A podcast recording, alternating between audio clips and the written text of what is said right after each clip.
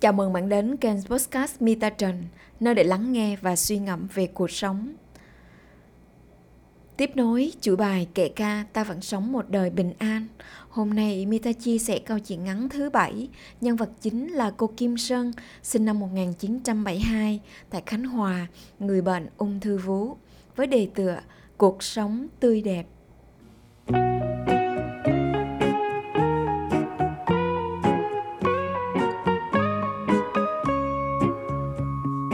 Tôi là Kim Sơn, sinh năm 1972 tại Khánh Hòa.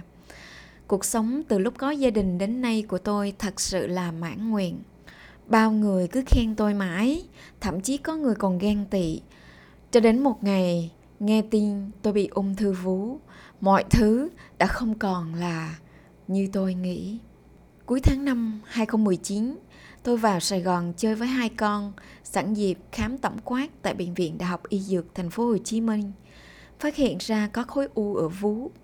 Bác sĩ yêu cầu gây tê, cắt khối u để sinh thiết. 15 ngày đợi chờ trong rối bời, tôi không muốn cho ai biết, cho ai hay, dù là người thân họ hàng, tôi ở ẩn trong nhà 15 ngày khóc rất nhiều và sút đi 5 cân. Tôi luôn dằn vặt mình, tại sao, tại sao, tại sao là tôi chứ? Tôi là người sống rất tốt cơ mà. Trong suốt 15 ngày đó, tôi chất vấn dằn vặt đã rồi và tâm tôi cũng đã lắng xuống. Lúc này tôi đã chuẩn bị tâm thế đón nhận kết quả từ bác sĩ. Khi nhận kết quả xong, tôi cùng gia đình mình đi một chuyến du lịch. Đầu tháng 7 năm 2019, tôi tiến hành phẫu thuật. Ca mổ kéo dài 5 tiếng, nó đến với tôi nhẹ nhàng như một giấc mơ, không buồn suy nghĩ. Nhưng sau hai ngày y tá tháo băng, lúc này tôi thật sự sốc. Khi nhìn thấy một phần quý giá của người phụ nữ bị mất đi, tôi đã khóc như mưa. Tôi không thể nào kìm được. Nhờ động viên an ủi của bác sĩ và y tá, tôi mới ngừng khóc. Hành trình đầy gian khổ của tôi bắt đầu. Tôi vô hóa trị 6 lần – trong thời gian này, không biết bao nhiêu chuyện đã xảy ra cho cơ thể do tác dụng phụ của thuốc. Nào là rụng tóc, rụng lông mày, rụng lông mi, hạ bạch cầu, ngứa toàn thân, phù, vàng da, đi đứng không được, móng tay, móng chân ố vàng thâm tím. Đợt hóa trị lần ba cũng là lúc bố tôi đã ra đi, nhưng tôi không được có mặt để nhìn bố lần cuối. Tôi đã rất buồn nhưng không thể làm gì khác hơn. Tôi tự nhủ, nỗi buồn nào rồi cũng qua đi, nỗi đau nào rồi cũng hết. Cứ thế tôi cũng kiên trì vượt qua các đợt hóa trị. Ai nhìn thấy tôi cũng đều xúc động bởi, tóc thì không có, vú thì bên có bên không. Nhưng tôi thì ngược lại, lúc nào cũng vui vẻ, lạc quan, yêu đời. Không có tóc thì đội tóc giả, không có vú thì mặc áo độn, có làm sao đâu. Ra viện vào cuối tháng 1 năm 2020, tôi áp dụng ngay chế độ ăn thực vật toàn phần chữa lành. Theo tiến sĩ y sinh Mita Trần, kết quả sau mỗi lần tái khám các chỉ số máu và trong gan đã giảm, bệnh axit dạ dày trào ngược đã không còn.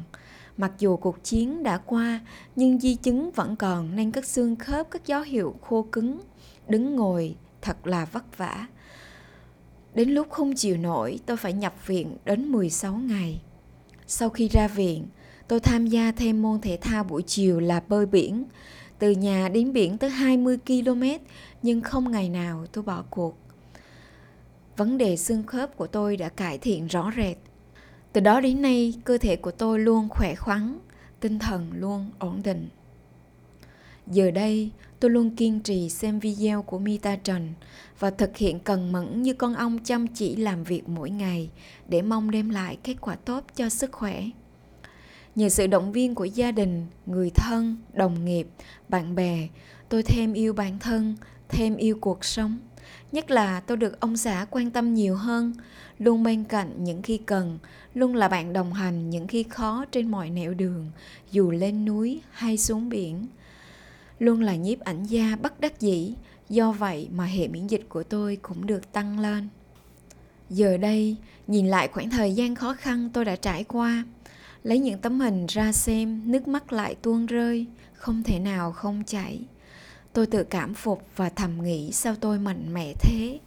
Đúng là cuộc đời này phải muôn màu muôn sắc, nên ta phải ném đủ tất cả mới biết được hết vị cuộc đời cuộc đời là vậy đó, có lúc thăng, có lúc trầm.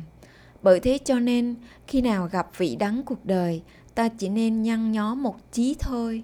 Và rồi, nhìn cho rõ vào sự thật, lúc này ai còn lại với ta và nỗ lực cố gắng. Người còn lại với ta đó chính là người yêu ta nhất. Và rồi cứ thế tiếp tục vui lên, khi đời còn cho phép tôi hy vọng tất cả các chị em chúng ta hãy cùng nhau vượt qua số phận. Hãy sẵn sàng đón nhận và lạc quan yêu đời. Hãy dành nhiều thời gian để chăm sóc bản thân về mặt sức khỏe cũng như tinh thần. Vì bản thân mình, đến khi sức khỏe không còn, bệnh tật tấn công, mình mới giật mình tỉnh giấc. Ngoài kia, dịch bệnh đang âm thầm diễn biến phức tạp.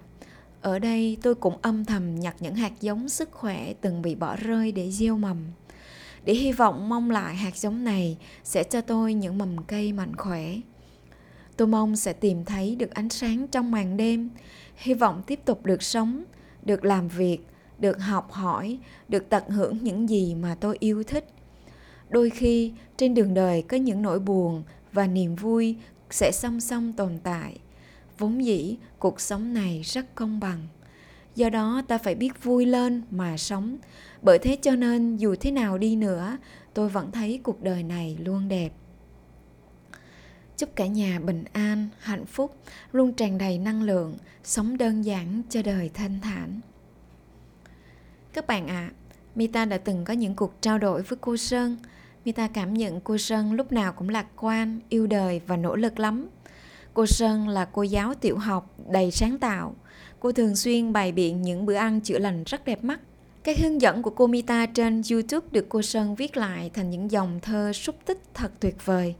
Cô Sơn đã đi qua những ngày khó khăn nhất cuộc đời và giờ đây là những chuỗi ngày vui vẻ, an yên với lối sống giản đơn, luôn lắng nghe cơ thể để cơ thể tự chữa lành.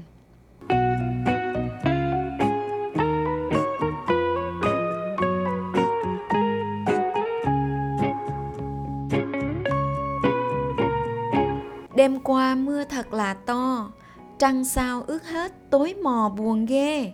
Sáng nay trời vội trở về, chiếu muôn tia nắng trên đê trong làng.